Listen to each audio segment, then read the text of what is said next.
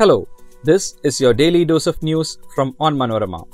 I am Ajish Jimmy George, and these are the major news stories of the day. Pakistan President dissolves National Assembly. PM Imran Khan gets a breather. No power cut, assures KSEB after fire guts Sabarigiri generator. Maoists extend support to anti-silver line protests. Posters appear in Kerala's Kozhikode. Petrol price rises to rupees 113 in Kochi. Amazon gets its first union, Jeff Bezos miffed. Let's get into the details. Pakistan President Arif Alvi on Sunday dissolved the National Assembly on the advice of Prime Minister Imran Khan minutes after the embattled leader of the ruling party advised him to call for fresh elections. Minister of State for Information and Broadcasting Farrukh Habib said President Alvi has dissolved the National Assembly as per the advice of Prime Minister. He said the election will be held within 90 days. Earlier in the day, Imran Khan survived a move to oust him as Pakistan's Prime Minister getting a reprieve when the Deputy Speaker of Parliament blocked a no confidence motion as unconstitutional.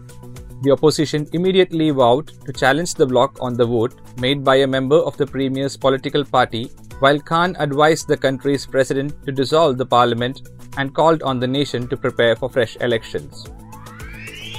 A fire hazard at the Sabarigiri power station may result in reduced power production within Kerala. However, the Kerala State Electricity Board is confident of tiding over the shortage without resorting to power cuts. Some coils of the generator 6 at the power station located at Moozhiyar in Pathanamthitta district were gutted in a fire on Friday evening. The Kerala State Electricity Board has shut down the generator, causing a substantial dip in the internal power generation. A shortage of 96 megawatt of power is expected with the shutdown of the generator. Maoists in Kerala have reportedly extended support to the anti silver line protests being carried out by the affected people, backed by opposition political parties and activists. Posters and leaflets, purportedly issued by the banned CPI Maoist, appeared in Kozhikode district on Sunday. The campaign materials were found at Mattikunnu near Tamarasheri. The handwritten posters call for protests against the Silver Line semi high speed rail project and describe Chief Minister Pinarayi Vijayan as Kerala Hitler and Prime Minister Narendra Modi as Indian Hitler. Fuel prices are getting dearer almost daily. Petrol price rose to rupees 113.02 in Kochi on Sunday after a spike of 87 paise per litre.